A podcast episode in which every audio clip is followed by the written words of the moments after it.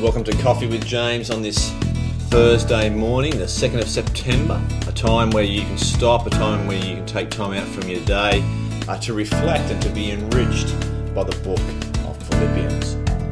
It's a, a new day, it's uh, the second day of spring. I mean, we get to, today, we get to continue looking at the book of Philippians. I'm excited, so I hope you're, you've you're ready to, to engage and to see what God has for us today. I've got my um, coffee here. It's just been made. I enjoy coffee. I don't know, maybe you enjoy cups of tea, um, but I enjoy a, a hot coffee as I read God's word in the morning. And so today we're going to look at Philippians chapter 2, and we're going to be looking at verses 16 to 18. But as we read these verses, I, I want to read a couple of verses before because we need to be reminded of the context that we find ourselves in as we read God's word. In verse 12, it says, Therefore.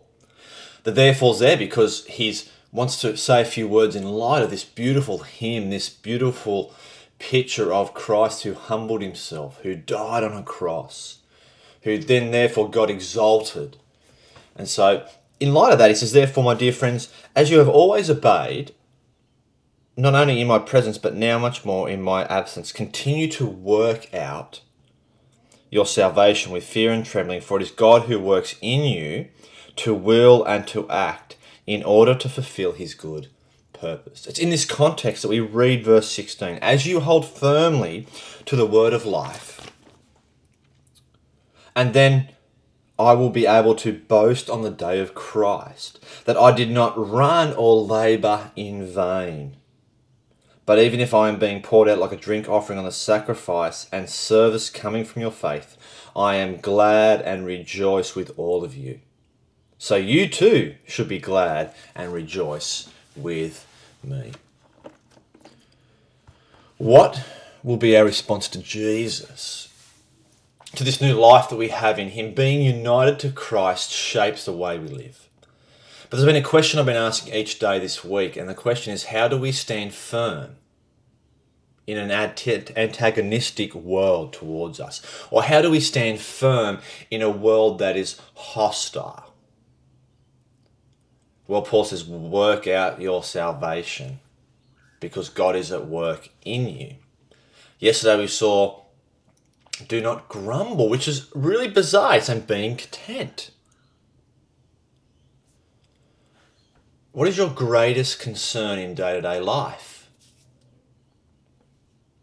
We have this imagery that Paul talks, uh, he has this imagery here of running a race. All of us are running a race.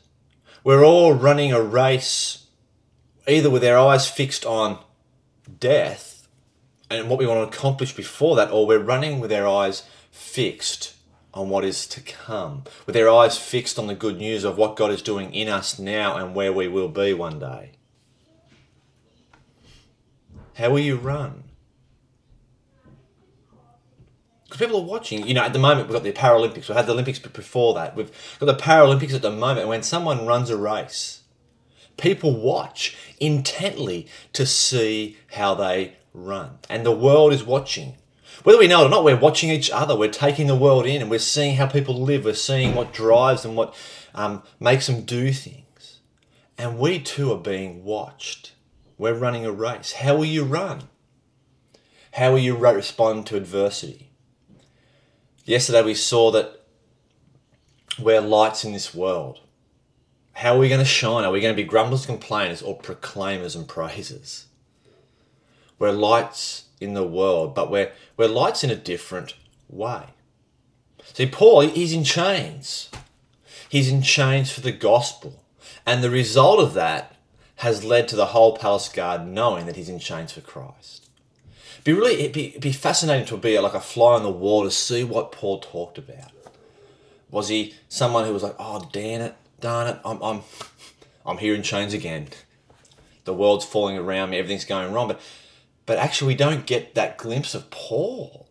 We get a different glimpse. We get the book of Philippians. It's a letter that's filled with rejoicing and joy. Why? Because God's at work in him. It's, it's not because of himself being strong and having it all together and, and having to put on a brave face. No, it's the result of God's work in him through Christ. It's actually this gospel, it's this hymn that helps him run this race. Rather than running a race with what he wants to accomplish in this life, he's going to run a different race because he has a different perspective now because of Christ. See, Paul doesn't say work out yourself, he doesn't say work for your salvation. He says work it out work out what God's doing. Because as we work it out, as God is working in us, as you learn the truth of the gospel, you get a bigger picture of this hymn that Christ humbled Himself and then He was exalted. It changes your day to day life. It changes the race that you run because we are all running a race.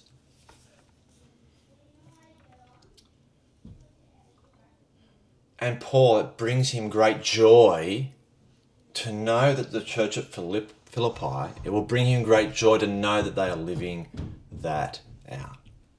That they're shining like the stars. Because, see, when you watch the Olympics, when you're watching the 100 metres, we're watching everyone. But imagine if one person was running different. They were running the, the 100 metre hurdles in a, a 100 metre race. It would shine, it would stand out. And in, in our world, right now, we have an opportunity to stand out as not being complainers and grumblers, but to be people who are praising and proclaiming. We are to live out who we are. Are we actively imitating Christ? See, Paul, he's got, he's got a big picture here for us. He's saying when Christ returns, you know, he, he's not saying I want to boast in my achievements. I don't want to boast in who I am. He's going to boast in Christ. But when Christ returns, what kind of life will we have lived?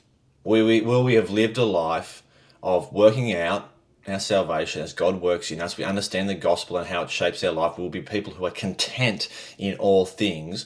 Or will we be found ashamed because we lived as if this was all there is? How are we running the race?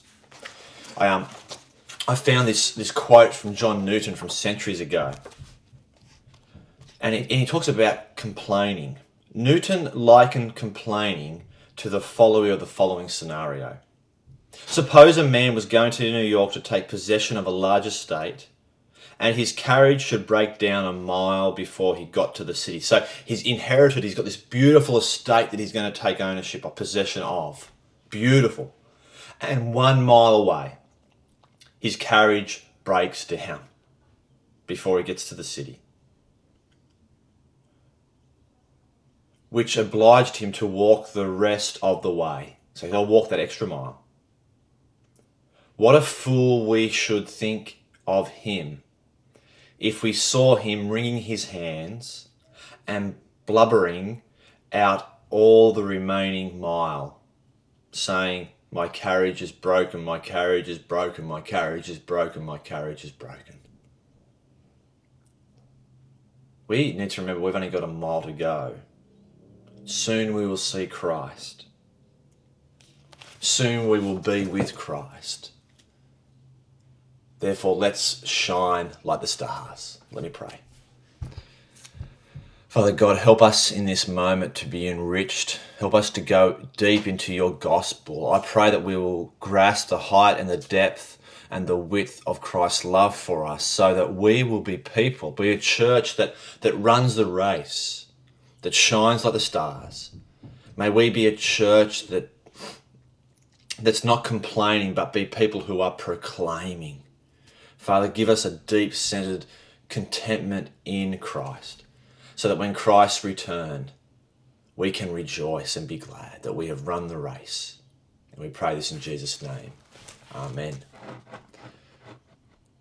See you tomorrow.